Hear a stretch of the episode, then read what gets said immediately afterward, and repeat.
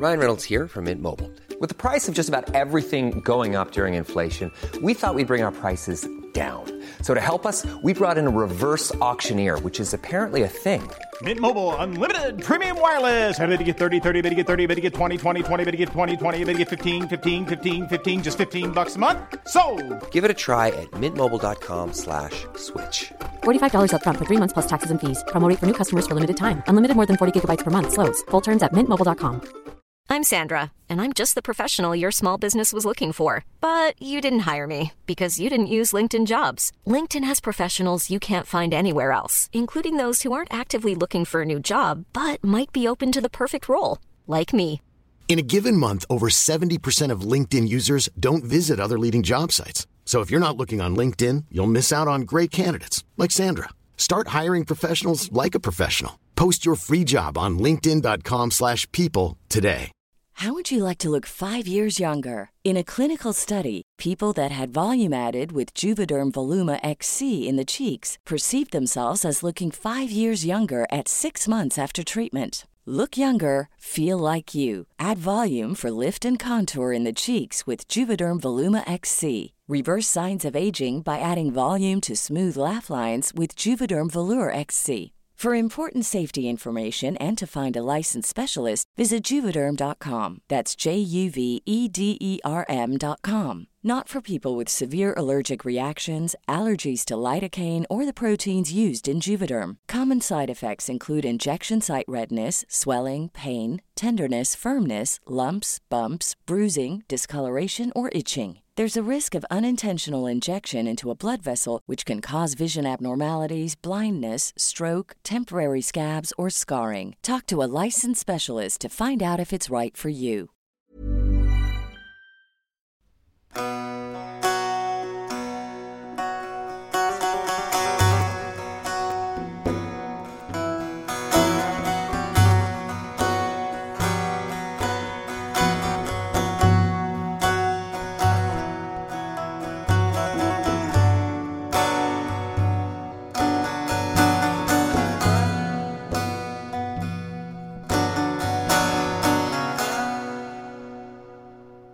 Out of all the ancient Hellenistic schools of philosophy, the most famous today is undoubtedly the Stoics or Stoicism.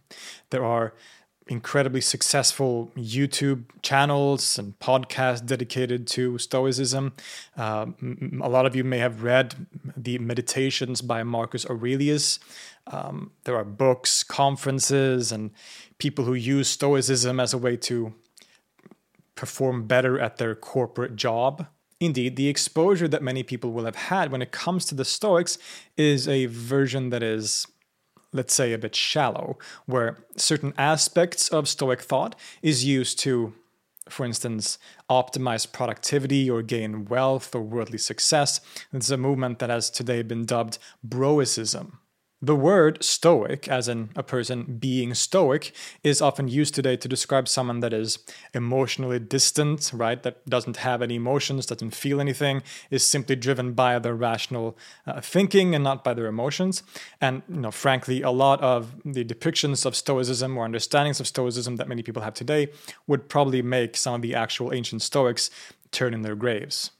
But this is only a part of the story. So, what is the full story? What is Stoicism? Where does it come from? And what are some of its philosophical and maybe religious teachings? Stoicism is a school of philosophy that developed in ancient Greece during the so called Hellenistic age.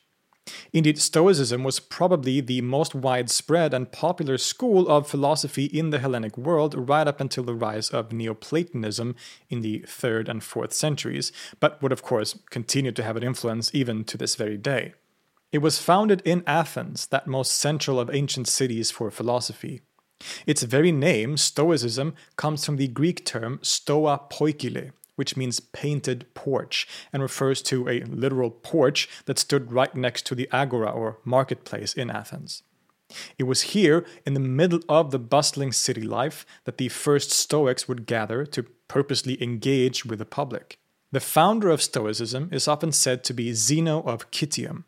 A figure originally from Cyprus who is said to have studied philosophy under the famous Cynic philosopher Crates. And there are indeed some significant similarities between Stoicism and the Cynics. But Zeno is also said to have studied with other philosophers, and the school that he started was unique and original in very important ways. While Zeno is considered the founder, the fundamental features of the philosophy, of course, developed over time with his successors. He was first succeeded by a guy called Cleanthes, and then by the figure Chrysippus, who is one of the most significant figures for the formation of classic Stoic doctrines and is often considered the greatest of all the Stoics in history. Chrysippus lived in Athens just like the other Stoic leaders. Unlike some other traditions that we have discussed, the Stoa was actually a literal school in the sense of a connected group of people with a leader, and Chrysippus was one such significant head of this school. He is said to have written an insane amount of works, over 700 books, in which he presented his interpretations of Zeno's ideas and the basics of Stoicism. It gives me no pleasure to tell you that not a single of these works have survived. We do know of Chrysippus' ideas and significance, though, through references and quotes in other works, and can thus get an idea of his thought. The importance of this guy for Stoicism cannot be overstated. He made significant innovations in all kinds of philosophical fields, perhaps above all in logic, and we will have time to get into some of these ideas soon.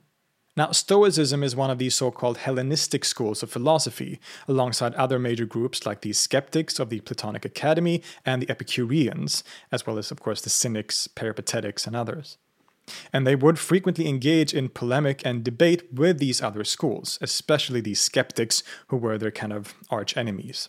And in order to understand Stoicism, it's helpful to get a grasp of this larger philosophical environment. Indeed, one thing that unified all of these schools was their reverence for the figure of Socrates. The Stoics, the Skeptics, the Cynics, the Epicureans, they all claimed to represent the ideas of Socrates, at least in some sense. The problem was, they all interpreted what those ideas were differently. We know of Socrates and his activities mainly from the discourses of Plato, and those who followed Plato and his academy, the academics, of course looked to Socrates as a fundamental role model. And while the earliest academy was concerned with trying to figure out what the actual doctrines of Plato were, very shortly thereafter there was a major shift in focus. Instead, the academics seemed to glean from the dialogues the main theme of skepticism.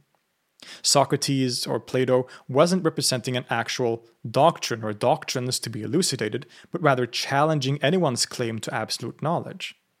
Thus, the Platonic Academy became the school known as the Skeptics, whose main philosophical characteristic is pretty much right in the name. They believe that we can't reach certainty or true knowledge about anything at all in the world. Although there can be different levels of plausibility, at least in some schools or branches of skepticism. This is, of course, a very short and generalizing presentation, but that's the gist of this school. The Epicureans, a school founded by the figure Epicurus, was hedonistic in nature. They believed that what should be sought in life was pleasure, albeit in moderation.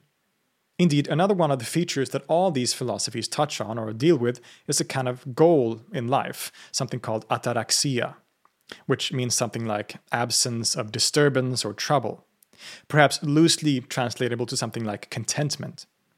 Sometimes it's translated as happiness, but that doesn't quite do it justice. So, how does one achieve this state of ataraxia? And connected to this, what is the nature of a good life? What is it that is good at all? Good being defined here as something that is desirable for its own sake. For the Epicureans, the answer was pretty simple. The highest good in life is pleasure. Pleasure is the only thing that is valuable in this world. Since they were materialists, this seemed a pretty obvious conclusion. But it isn't hedonism in the more crude sense. The ideas of Epicurus are actually a lot more nuanced than that. He suggests a kind of ascetic lifestyle as the best option, where true pleasure is the ataraxia or contentment that comes with a moderate lifestyle and the pleasures that result from it. The academic skeptics had a different idea. To them, no certain knowledge was available to humans, so we are to suspend judgment of anything we know, realize that we know nothing for certain, and it is only in this state of mind that ataraxia is reached. For Aristotle and the Peripatetics, the highest good in life is eudaimonia, something more close to well being or living well in general. So, what's the position of the Stoics on this matter? They did not believe that the highest human good was well being or happiness or health or pleasure or any of these things. Indeed, to the Stoics, all these things were indifferent, without any intrinsic value. The only thing that is truly valuable, the only good in this world, is virtue. Nothing else can bring a person to contentment or quote unquote happiness, not wealth or physical health or mm, not power or pleasure, only virtue. But what does this mean? How is a Stoic to actually live his or her life? We're given a seemingly clear cut answer by the second scholar or leader of the Stoics, Cleanthes, when he says that the goal of life, the telos, is, quote, living in agreement with nature. To live a life in accordance with nature is a recurring theme in all of Stoic ethics. But you might ask, what does this actually mean then? We'll return to Stoic ethics soon, but it might do as well to get a sort of overview of the, of the philosophy in general first. So, in Stoicism, philosophy is often divided into three main categories or parts logic, physics, and ethics. It is the ethical teachings of Stoicism that have become particularly famous today, but the other parts are also equally important to understand in order to get a sort of full picture of this school. To many, logic is the basis from which all philosophy must start. It's a sort of jumping off point for all other aspects of philosophy, right? Um, today, logic might seem to many people like an obvious thing. Things are logical because they're logical, right? But in philosophy, logic is actually a kind of science. It's a it's a way of studying, examining the nature of truth and how we can know what is true. Logic was very important to the Stoics, in some ways as a kind of prerequisite for the other two categories. In one comparison, philosophy is seen as an egg. The shell is logic, the egg white is physics, and the egg yolk is ethics. This hierarchy can vary. For example, Chrysippus seems to rather follow the structure you know, logic as, as a shell, ethics as white, and physics as the, the yolk. But logic is always the sort of first or outer, the shell in this analogy, right? Now, I am not a logician, so if I actually attempted to do a deep dive into Stoic logic, it would probably turn out not so great.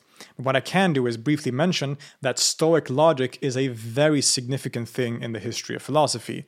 Uh, the Stoics developed uh, logic in a way that would become very influential. And in particular, Chrysippus is strongly associated uh, and seen as the sort of originator of a lot of Stoic logic.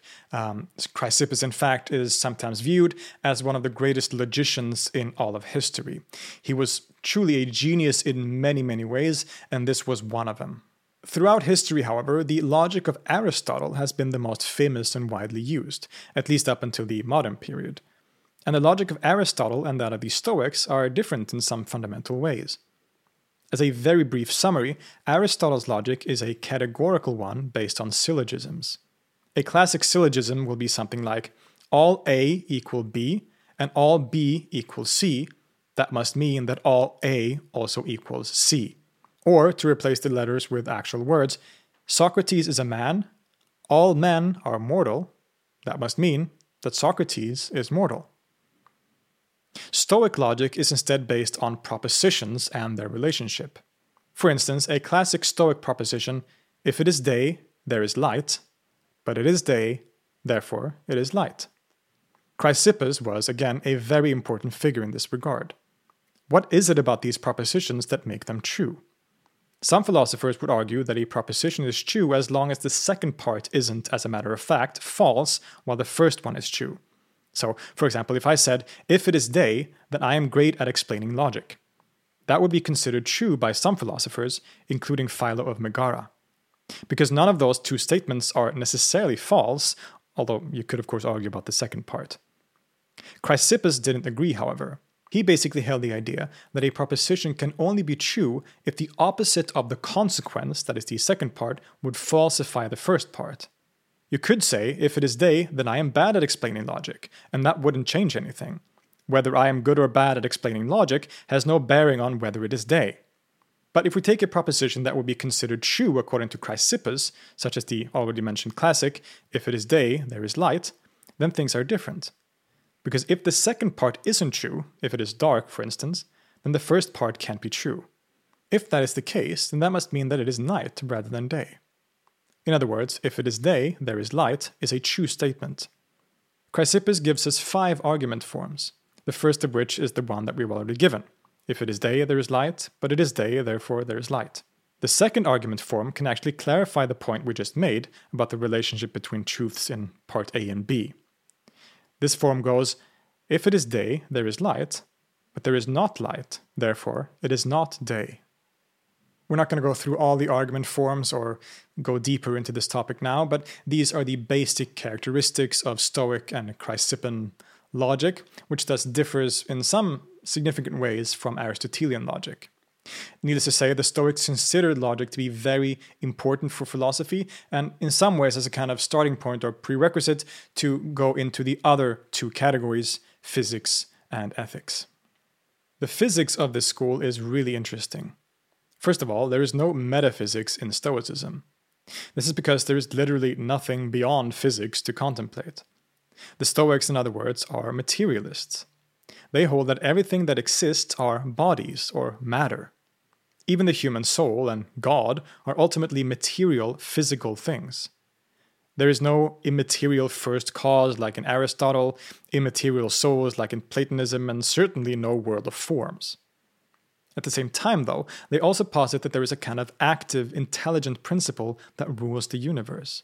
The universe, in other words, is kind of divided into two aspects an active aspect and a passive aspect. Matter, sometimes called prime matter, is the passive principle in the world, but there is an active one too.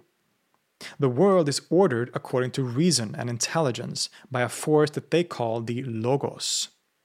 We thus once again encounter that word, which is often translated as word, such as in the Gospel of John, where, quotes, in the beginning was the Word, and the Word was with God, and the Word was God. The word logos means a whole lot more than just our concept of word, though. It's very difficult to translate, but among other things, it encapsulates a kind of principle of reason. Logos as reason orders things. It's a faculty of human reason, but also a more kind of universal principle of reason especially in Stoicism, where the Logos is the governing intelligence that orders the whole cosmos and is identified with God or Zeus. Indeed, there are some sections of Stoic writings that are quite pious and surprisingly devotional in nature. Quote, Most glorious of immortals, mighty God, invoked by many a name, O sovereign King of universal nature, piloting this world in harmony with law, all hail. This pantheistic god of the Stoics is identified with nature itself. It isn't something that stands apart from nature and the world, but permeates all of it in some way. It is, as we said, the active aspect of the world which is part of all things. But remember, the Stoics are materialists. So this God is not something immaterial present in the world, but also somehow a physical thing. Indeed, it is also often called by the term pneuma, which is often translated as breath or fiery breath. God is a kind of fire. Not literally, of course, but in the sense of being a very subtle kind of matter, similar to fire or breath. It is physical, but somehow permeates all things, being identical to nature itself. All these terms are often used interchangeably by the Stoics God, nature, logos, the whole, pneuma, to denote the same concept, this monistic or pantheistic idea of God as some kind of unity that that is that is unity that permeates all things. Explaining the view of Chrysippus, Alexander of Aphrodisias wrote that he, quote, assumes the whole of substance is unified by a certain pneuma, which extends throughout it and by means of which it is held together and remains together, and by which the whole is in sympathy with itself a fundamentally monistic worldview, in other words. This divine principle governs all things, a pantheistic God that is reason itself. Thus, nature is perfectly and reasonably ordered.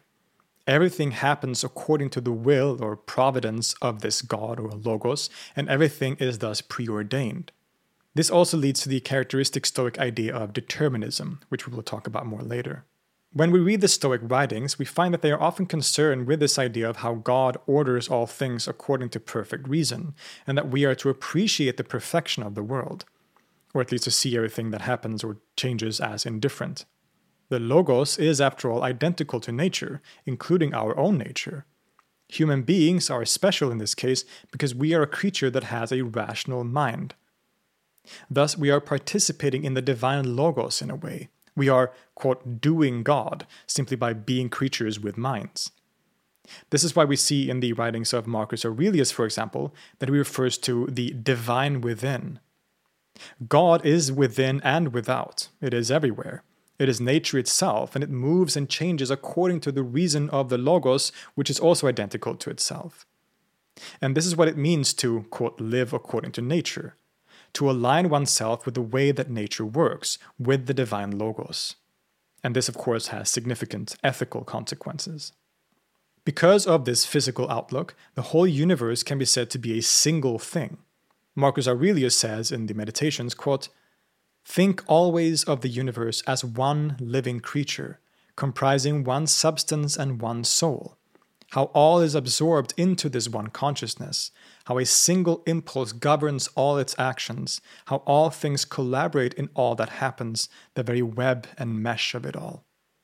This leads very naturally to another key feature of Stoic physics that would be very influential for later developments too, which is the idea of cosmic sympathy or sympathia. This is basically the notion that all things in the universe are interconnected and interdependent on each other. A speck of dust on some planet in a faraway solar system has a direct connection with my thumb, or with you, or with the trees outside. Everything is connected in an almost occult, esoteric way because, after all, everything is one thing. Don't get me wrong, this interconnectedness is also somehow physical to the Stoics, just as God or the pneuma is material, even though later figures such as the Neoplatonist would interpret these ideas of sympathia in more metaphysical ways. To the Stoics, reality is an interconnected web where all things are connected to everything else, which also allows them to explain occult things like divination and esoteric reading, which we'll also return to more later. While this idea of sympathia is often traced to the Stoic thinker Posidonius and later thinkers in particular, and maybe partly as a result of his Platonizing tendencies, we can find ideas that approximate it from earlier periods of Stoicism as well. Indeed, the strongly monistic worldview that was part of the Stoa since the very beginning kind of necessitated this in a way. If everything is one thing, and God is identical to that all, then everything must be connected in some way. We even saw a possible example of this in Chrysippus from that earlier quote, where he is said to have held that, quote, the whole is in sympathy with itself. This idea of sympathia has been a core feature of Stoicism for most of history, but became perhaps most prominent during what is often called the Middle Stoa, with figures like Posidonius and his colleagues, who are often said to have implemented certain aspects of Platonism into the Stoic worldview. It would later be taken up by figures like Plotinus and the Neoplatonists, as well as by the writers of the Hermetic literature, and would become very influential throughout history in esotericism, mysticism, and philosophy generally. But Stoicism is, of course, a comprehensive philosophy. Just like all other ancient philosophies, it wasn't just about theorizing or thinking about all these questions on an intellectual plane or an intellectual sense. It was also about actualizing these ideas in your life and living life according to what what they saw as as the true way of looking at the world, uh, living a good life. In other words, how was the Stoic supposed to um, live or, or implement these ideas. And this is where we get into the topic of Stoic ethics. Indeed, Stoicism is famous today primarily for its ethical teachings or ethical ideas.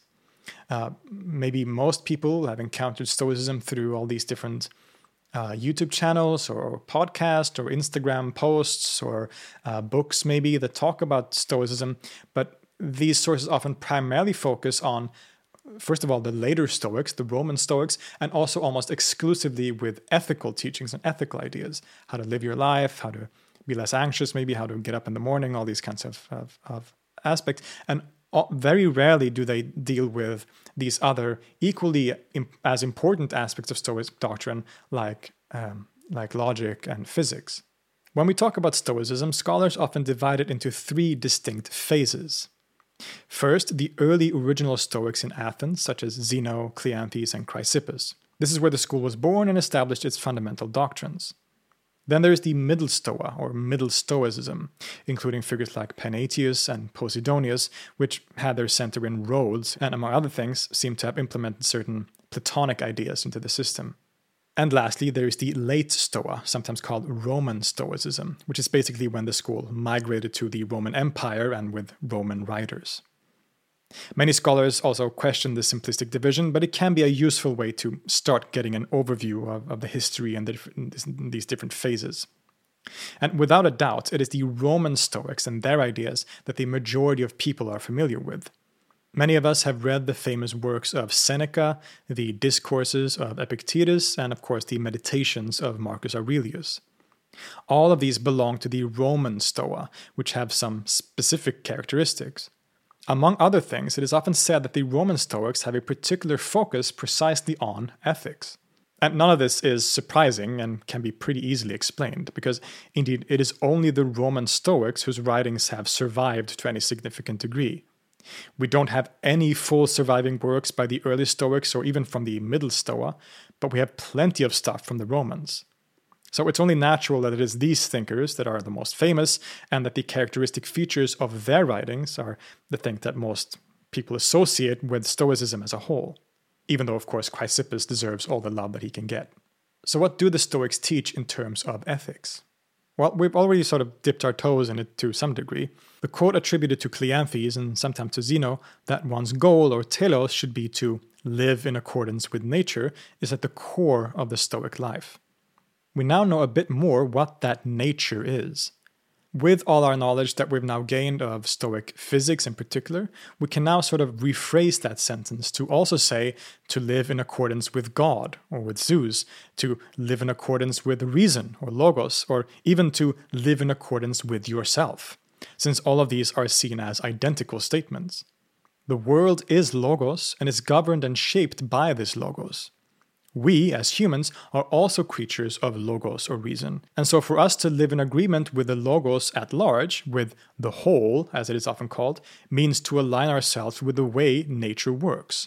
Almost to see and approach the world from the perspective of that divine inside, from the perspective of Zeus or God, as it were. The way to achieve this is to pursue the only truly good in this world virtue. The Stoics were unique compared to other schools in that they considered all other good things in life, such as health, wealth, reputation, and such things, as totally indifferent. None of those things are either good or bad, and none of them, in themselves at least, can lead to human happiness. And neither can they, of course, harm you or lead to an unhappy life, again, in themselves. Health in itself is neither good or bad and can never lead to happiness, for instance. Only virtue can and virtue to the Stoics is identified with knowledge, especially knowledge of things as they are according to the logos of the universe. All forms of virtue are a kind of knowledge. Being a good or kind person, which is a virtue, is a kind of knowledge. It's based on you knowing that it is right to be good according to the reason of the whole. This may sound harsh or weird to you. Why would you not consider health to be a good thing? Does this mean that the Stoics don't care if, if, if they are healthy or if they have food to eat?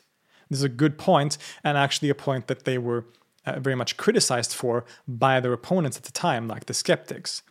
But, as you might expect, the ideas of the Stoics aren't so crude. While there were some early Stoics that went the more extreme way, Chrysippus and basically everyone that followed, basically all the Stoics, instead held to the idea that some indifference, such as health or moderate wealth, are preferred indifference. It is preferred by a Stoic to be healthy rather than sick, and they will do their best to avoid getting ill, of course. This is also, in a way, according to nature, to not want to be sick. Or that we all, of course, prefer to have food on the table rather than to starve. But the Stoics also recognize that none of these things, although they are preferred, will ever bring happiness in themselves, and they thus remain indifferent in that sense. It is a somewhat complicated doctrine, and many of the ancient critics still didn't buy it, but that's the general idea. Virtue and knowledge are the only thing primarily to be sought, um, a virtue that focuses also primarily on yourself rather than so, so your own virtue, so to say, rather than the opinion of others. Those of you who have read the Meditations of Marcus Aurelius or the Discourses of Epictetus will recognize many of these themes. Constantly they will remind us to remember death, that death is quickly approaching and can happen at any time. Thus, we are to focus on that which truly matters, living virtuously and not getting caught up in things that ultimately have no value and will disappear. The Stoics encourage a moderate lifestyle, not necessarily a fully ascetic one, but one where worldly pleasures are to be avoided, or at least seeking them out for their own sake is to be avoided, so to say. Quote, Wealth consists not in having great possessions, but in having few wants. One often quoted principle of Stoicism is a kind of dichotomy of control. There are two kinds of things we can experience in this life things we can control and things we can't. If you're troubled by something that you can control, say for instance you are sitting in a in an uncomfortable position, you can simply do something about it. You can change your position. Or to take a less trivial example, maybe you have done something unkind to someone and feel anxious about it. In that case, you can perhaps apologize to the person in question. On the other hand, there are things in this life that you cannot control the weather, age, or again, the fact that you're going to die. These things, since we cannot control them, have no use getting upset about because, again, there's nothing we can do about them. Everything is ruled by the providence of God or reason, including your approaching death, and to get upset about your own death is useless. A person with virtue who is aligned with nature sees his death as just another change, as an inevitable part of the way of nature or of God. To be upset about death is just as irrational as to be upset about the blooming of flowers in the spring or the fact that a larva turns into a beautiful butterfly. It is the same change, the same nature and reason doing what it does, and is simply out of your control. Instead, the virtuous person accepts all things that happen as part of the universal reason, as an expression of the providence of God, gladly leaving this world when it is his time. As Marcus Aurelius beautifully puts it, quote, so one should pass through this tiny fragment of time in tune with nature, and leave it gladly, as an olive might fall when ripe, blessing the earth which bore it, and grateful to the tree which gave it growth. And the same attitude should be used to face all happenings in life, especially those that are out of your control. Not to be fazed by things that happen, even though they may be sad or unbeneficial, because they are, after all, simply the workings of universal reason and the interconnected oneness of all things. Everything is always precisely as it should be. According to the Stoics, no external thing can actually hurt us that is, hurt our soul. Obviously, uh, someone can stab you with a spear and you will be physically hurt, but nothing external can truly affect or hurt our true self, our, our soul, but ourselves. When we are hurt by external things or circumstances, it is not those things themselves that hurt us, but our perception or judgment of those things. Someone can say something really mean to you, but that doesn't really hurt you. Only if you judge that mean thing as hurtful or choose to look at it as such, then it hurts you. But it is only your judgment that does the damage. This is why we find in the Stoic writings an emphasis that we are not to care about what other people think. Fame, reputation, praise, or unconstructive criticism, it doesn't matter. It has no value. It is, again, indifferent. The only thing we should focus on is our own soul, to make sure that we make ourselves beautiful, that we are kind, modest, honest, non judgmental, and all other such virtues. Going back to the idea of control, it is after all only ourselves that we can control. We cannot control what other people think about us, only how we act and behave in life. So all our effort should go towards making sure we are virtuous individuals. Stoic ethics is often associated with this kind of cold, distant, and detached attitude. And it is kind of true, even though it is a bit of a caricature. The Stoics do emphasize a kind of detachment in life, to accept things as they come, since they are the workings of God, and then to be equally happy to let them go once the time comes, and perhaps above all, to let go of things that we cannot control. Marcus Aurelius puts it in a brief but very powerful statement quote, Accept humbly, let go easily. Stoicism is thus very much a philosophy of self control. One is to use one's reason, that faculty of oneself that is divine, after all, and align it to the general reason or logos of the whole. And this also means avoiding what the Stoics call passions. Life is full of such passions or emotions, and they are often divided into four general categories distress, fear, lust, and delight.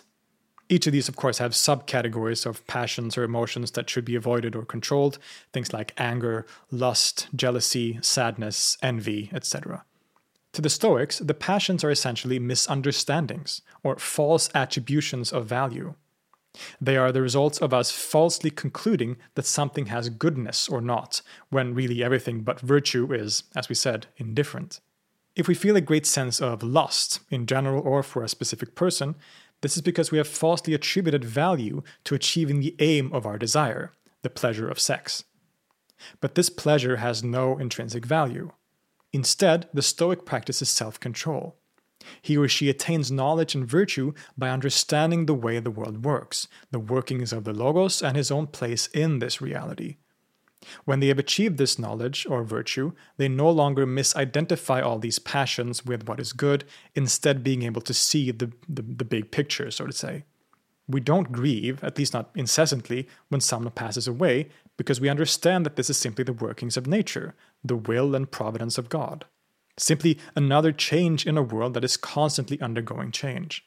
There is no difference in value between a baby being born and an old man dying. It's all the same change, and it is only us that judge them as either good or bad, and suffer as a result of that judgment. When we have self control and conquer the passions, we can find true contentment, ataraxia, the absence of pain, by living out virtue. Now, this shouldn't be seen as the Stoics being completely cold and emotionless. This is the caricature I mentioned earlier. They don't tell us to not feel emotions, but rather to approach them from a reasoned perspective, to understand them properly with a clear mind and thus experiencing them with moderation, you could say. The Stoics often wrote about feeling joy or pleasure, but to not be sad when it inevitably goes away. That's the key part. This becomes especially potent when we read the Meditations of Marcus Aurelius, who was, after all, the Emperor of Rome during one of the heights of the empire's power. Reading his meditations, we find a person who is surrounded by pleasure in a certain sense, although he often writes from the kind of the trenches of Germania in, in wartime, which probably wasn't all that pleasurable. But he often talks about how one can be an emperor, to live in a palace and have access to all these pleasures, maybe even to enjoy them to some degree, but still to be a Stoic philosopher and still to remain a virtuous person. It's all about not letting those passions or pleasures control you, not to attribute value or goodness to these things in themselves, but still being able to live them. You accept joy when it comes, and you equally accept sadness and pain when it arrives, but you don't hold on to any of it when it goes away. Instead, the important part is to practice virtue, to be a good person which, according to Marcus, involves loving children, caring for your people, being generous, and having genuine affection for people in your life. Not some cold, calculating, emotionless robots as many often imagine the Stoics. This is a very important thing to point out. There is considerable nuance and depth to these ethical ideas, and we shouldn't understand them in too simplistic of a way. Quote, in your fits of anger, have this thought ready to mind that there is nothing manly in being angry, but a gentle calm is more human and therefore more virile. It is the gentle who have strength, sinew, and courage, not the indignant and complaining. The closer to control of emotion, the closer to power. Anger is as much a sign of weakness as is pain. So, self control is obviously very important to focus on, on self improvement and to take the opportunity we have in this very fleeting moment of our life to focus on that which is actually important, to be a good person, to improve ourselves, to live virtuously. But at the same time, this might sound strange or paradoxical when we consider another key aspect of Stoic thought, which is, of course, their determinism. Since everything is controlled or governed by God, or pneuma, or logos, and everything is that whole, this also means that everything is precisely as it should be and couldn't have been any other way. It also means that our lives as individuals, our decisions and actions, are also predetermined and beyond our control. Stoicism seems to say that we don't have any free will at all. This is true, but there is more going on here. The Stoics indeed hold that everything is determined by an inevitable line of cause and effect. Every cause necessitates its effect, and everything is predetermined. In other words, everything is fated, according to fate. Not just the outcomes of things, but every detail about how things happen is already determined by the chain of cause and effect that have continued since the beginning. Everything we do is already determined. But the Stoics still very much argue for the importance of moral responsibility and for the idea that our actions are still up to us. How is this possible? Well, the Stoics adopted a position that has come to be called compatibilism, which is very simply put the idea that the ideas of free will and determinism are compatible with each other. This idea is still popular among philosophers today and have, of course, been understood in somewhat different ways across history. But the Stoics argue that our actions are indeed determined to a certain degree, certain causes initiate how we will act, but different human beings will still act differently based on their inner condition and state of mind. A certain person will respond to a situation in a certain way because of the way that she is, because of her character. And we can still thus praise her for it, at least if it's a good action, right? Our actions are still up to us because we still choose how we act. Chrysippus used an interesting comparison to explain this. Here, we are told to imagine someone pushing a cylinder down a slope. The cylinder will roll, whereas if it was some other object, like a rock, it will behave in another way, perhaps bouncing around here and there, or, or maybe if you try a cube, it will not roll at all. As Cicero tells Chrysippus' argument, quote, as a person who has pushed a roller forward has given it a beginning of motion, but has not given it the capacity to roll, so a sense presentation, when it impinges on the will, it is true impresses and, as it were, seals its appearance on the mind, but the act of assent will be in our power. And as we said in the case of the roller, although given a push from without, as to the rest, will move by its own force and nature. The way we react to a cause is therefore still up to us. This honestly perhaps isn't the best argument though. It still seems like the, the shape of the cylinder or the way that it rolls is still sort of predetermined by well by its shape for example. It's, it doesn't really um, it doesn't solve the, the the the problem of having both free will or having things being up to us and the strong determinism. The point here is that the inner aspect, the inner nature, the nature of the cylinder is what makes it roll a certain way, even though there was a cause that sort of initiated its movement to begin with. The scholar Dorothea Frede gives another analogy where we imagine someone offering a bribe to a certain person. That person can choose to accept or deny the bribe, and his decision will be determined by what kind of person he is, his inner nature, so to say. In other words, it's still up to him whether or not to accept the bribe, but he wouldn't have done either without the initiating cause of that other person offering the bribe to begin with. She goes on, quote, that there is a regular pattern of behavior does not diminish our responsibility. It just brings out a fact that we have come to terms with anyway, that we are preconditioned by our personality. This does not rule out the possibility of improvement. Experience can affect the inner conditions of an individual in such a way that he or she learns to avoid hastiness in his or her reactions to immediate impressions. Therefore, society's reprimands and rewards are not futile. There may be a lasting effect on a person's inner nature. So the Stoics, through this compatibilism, can uphold both determinism and moral responsibility and self improvement, although this compatibilism has been criticized and questioned by their critics across history too. These are, thus, some of the key characteristics of the Stoic school of philosophy. We have focused on its three main categories or aspects logic, physics, and ethics. And in all of these ways and through these categories, uh, this is, of course, very influential and very, very important for the history of philosophy. But another area in which the Stoics have been very influential, and one that may be surprising to some, especially given the fact that they were materialists and associated with this very strong rationalism, is that they have been very influential also in the field of esotericism and in esoteric hermeneutics in particular. Have you ever encountered a mystic or philosopher who will um, read or study a text like the Bible or the Quran or maybe like the old classic epics of Homer, for instance, and argue that what is said on the surface of the text isn't the actual true meaning of the text, or at least that um, the text has different levels of meanings and hidden meanings and all this stuff? I'm sure you've encountered this before, especially if you follow this channel. And this is what is often referred to as uh, esoteric hermeneutics or esoteric interpretation. This is like, again, many philosophers in history are associated with this kind of attitude and this kind of reading of scripture.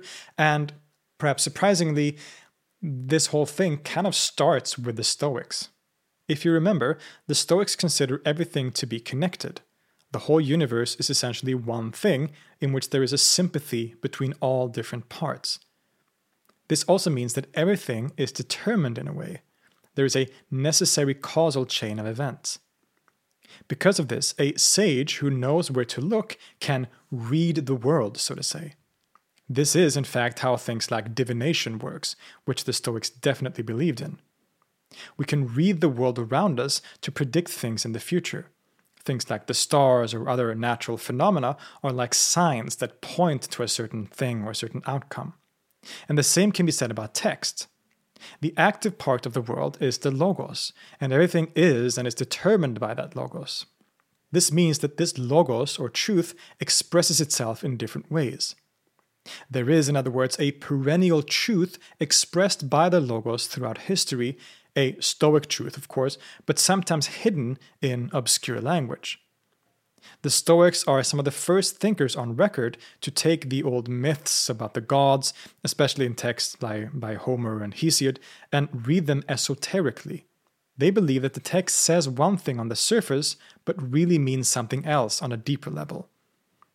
The stories about the gods and all their escapades actually reveal something deeper about the universe and, of course, about Stoic doctrine, that perennial truth that we talked about. And a true sage can read text like that and extract the true meanings from the surface sentences. This kind of idea and reading of text would, of course, become incredibly influential.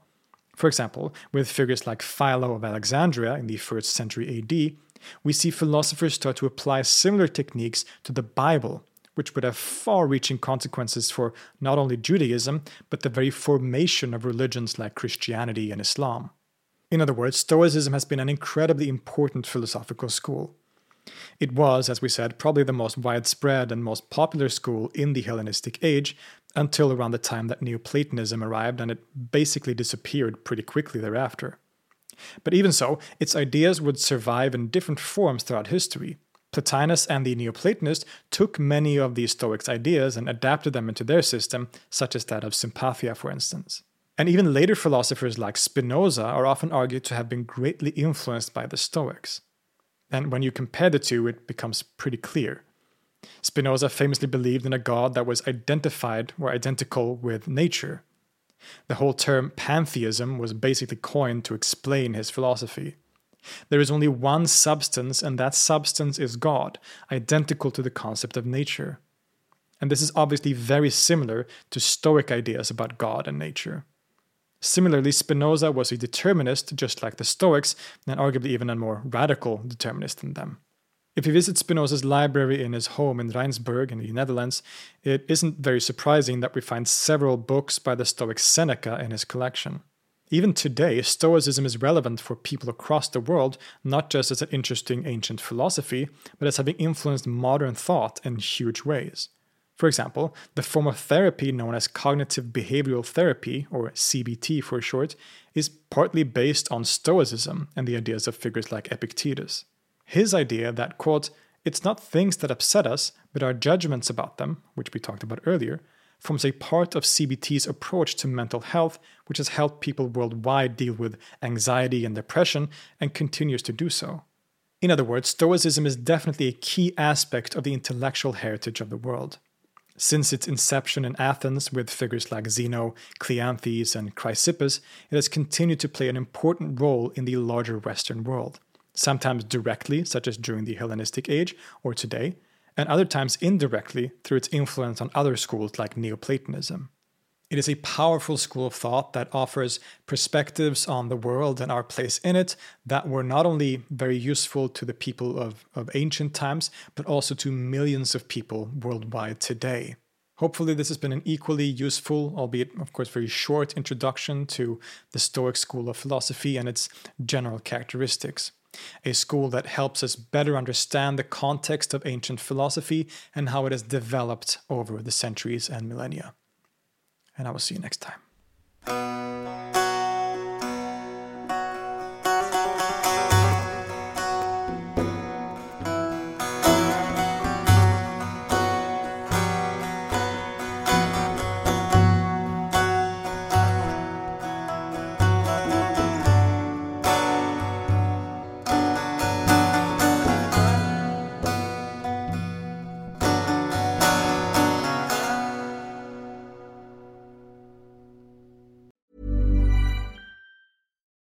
Would you like to look five years younger? In a clinical study, people that had volume added with Juvederm Voluma XC in the cheeks perceived themselves as looking five years younger at six months after treatment. Look younger, feel like you. Add volume for lift and contour in the cheeks with Juvederm Voluma XC. Reverse signs of aging by adding volume to smooth laugh lines with Juvederm Volure XC. For important safety information and to find a licensed specialist, visit juvederm.com. That's J U V E D E R M.com. Not for people with severe allergic reactions, allergies to lidocaine, or the proteins used in Juvederm. Common side effects include injection site redness, swelling, pain, tenderness, firmness, lumps, bumps, bruising, discoloration, or itching. There's a risk of unintentional injection into a blood vessel, which can cause vision abnormalities, blindness, stroke, temporary scabs, or scarring. Talk to a licensed specialist to find out if it's right for you.